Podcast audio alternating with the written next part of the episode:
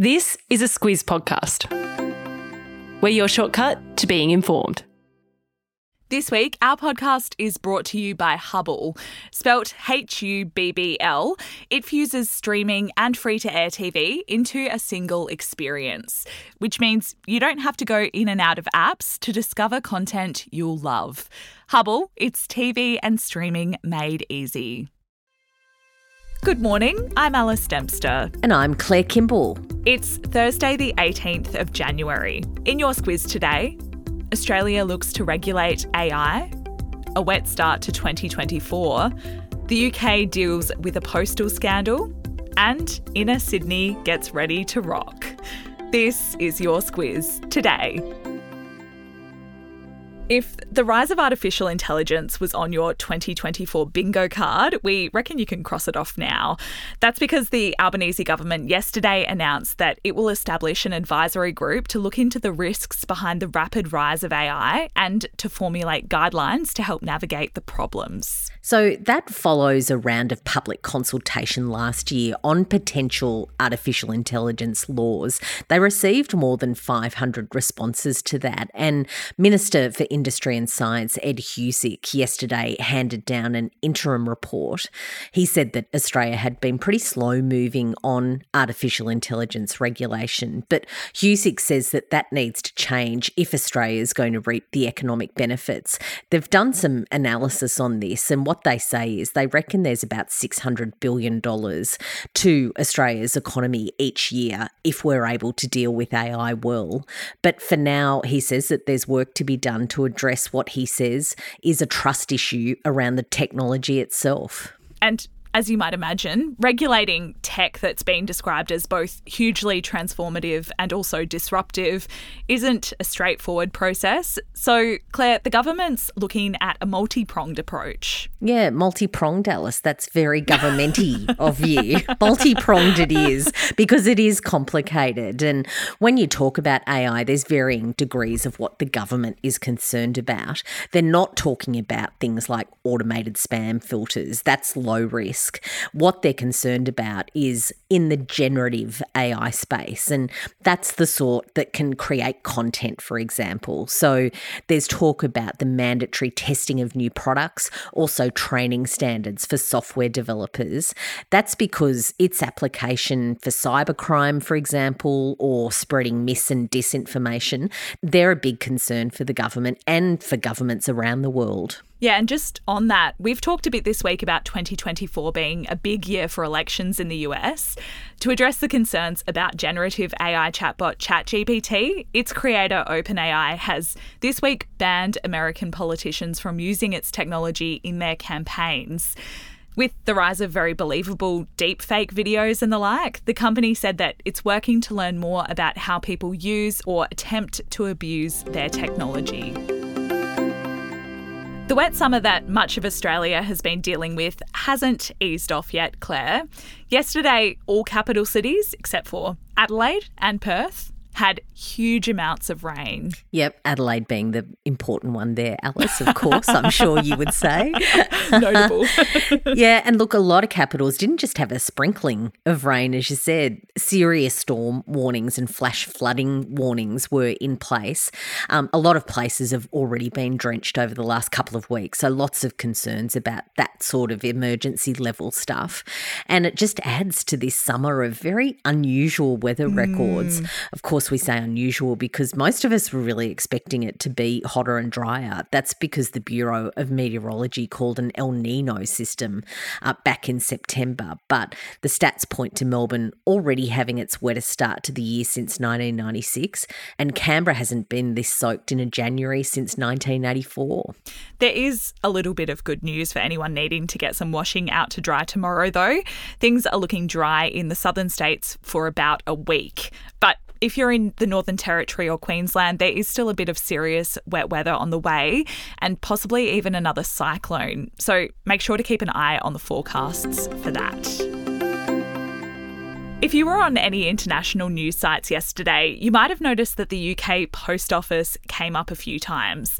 It's involved in a scandal which has been described as the biggest miscarriage of justice in British history. I have to confess, when I saw this bubbling around over the last couple of weeks, that I had to sort of pause and read. It's like, how does the UK Post Office get into a big scandal? But just on the background, 900 postmasters, so they're the people who run the local post offices, they were wrongly prosecuted for theft or fraud between 1999 and 2015.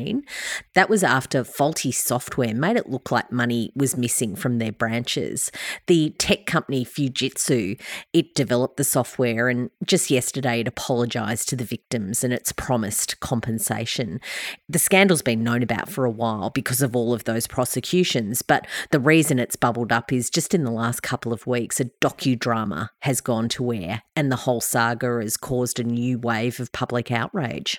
Yeah, that's right. And off the back of that show, 1 million people signed a petition calling on the former CEO to hand back a royal honour. And the UK PM Rishi Sunak has also gotten involved. He's moved to exonerate all of those wrongly convicted. There's still a public inquiry going on too, so it's likely to come back up again this year. We talk a lot about cybercrime and hacking because almost every day there seems to be some breaking news about another big data breach. But NordVPN can help protect you online, kind of like a cyber bodyguard. It protects your personal and sensitive data while you're online to stop it from falling into the wrong hands. That way, you don't have to worry about keeping your identity and private data safe every time you log on.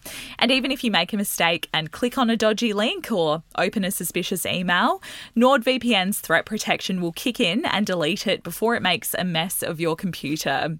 To find out more and get a great discount, visit NordVPN.com/Squiz today. Claire, we spoke about Princess Anne's statements against fast fashion earlier this week, and this is sticking with that theme.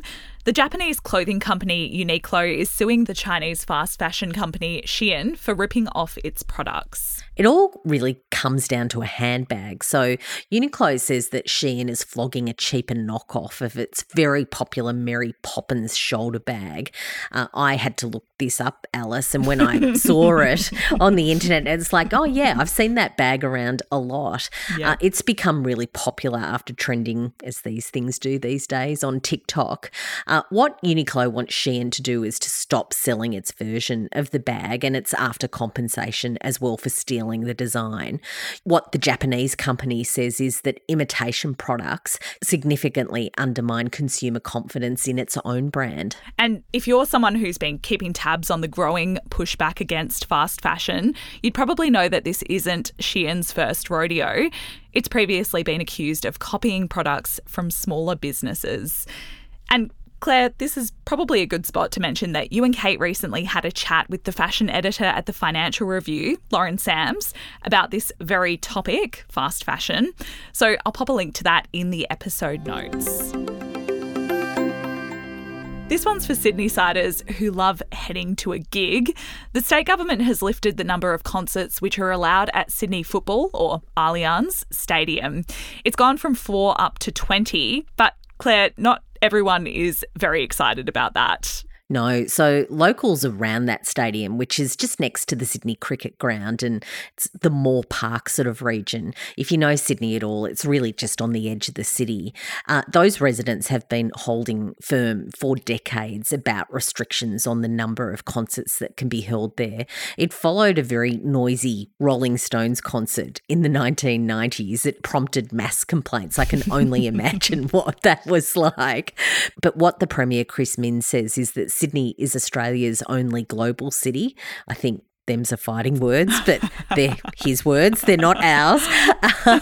And he says that you can't expect the city to be a country town and therefore quiet. So essentially, if you're a Sydney-sider, you know the big concerts are generally at Homebush, which is in Western Sydney. To have more of these big concerts actually close to the city would be very handy. But of course, the residents aren't happy about that. Yeah, well, Minns reckons that having more of these events in Sydney could help the state to attract more big global acts. And he even named dropped Beyonce as a potential star to visit. Who could possibly resist her, Claire? No one. I'm absolutely going to see Beyonce at Allianz Stadium for sure. Squiz the day, Claire. Good time to shout out that the latest Year Ahead episode has dropped in the News Club channel this morning. Why don't you tell us a bit about it? So Kate and I spoke with Helen McCabe, who is a former editor of the Woman's Weekly. She's also the founder of Future Women. Helen is a complete politics nerd. I really like talking to Helen about the news. So we talk about what's coming up in 2024 when it comes to politics, also what's coming up for gender equality. So it's a really great conversation, definitely one to listen to if those couple of topics really interest you. Also, if you head to News Club and have a listen, there is a code there that you can get a Future Women Red membership for free.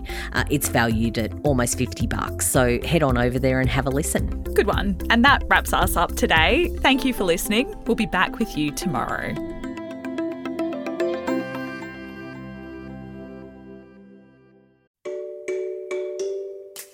Hi there. It's Bryce from Squiz Kids, the daily news podcast for small people.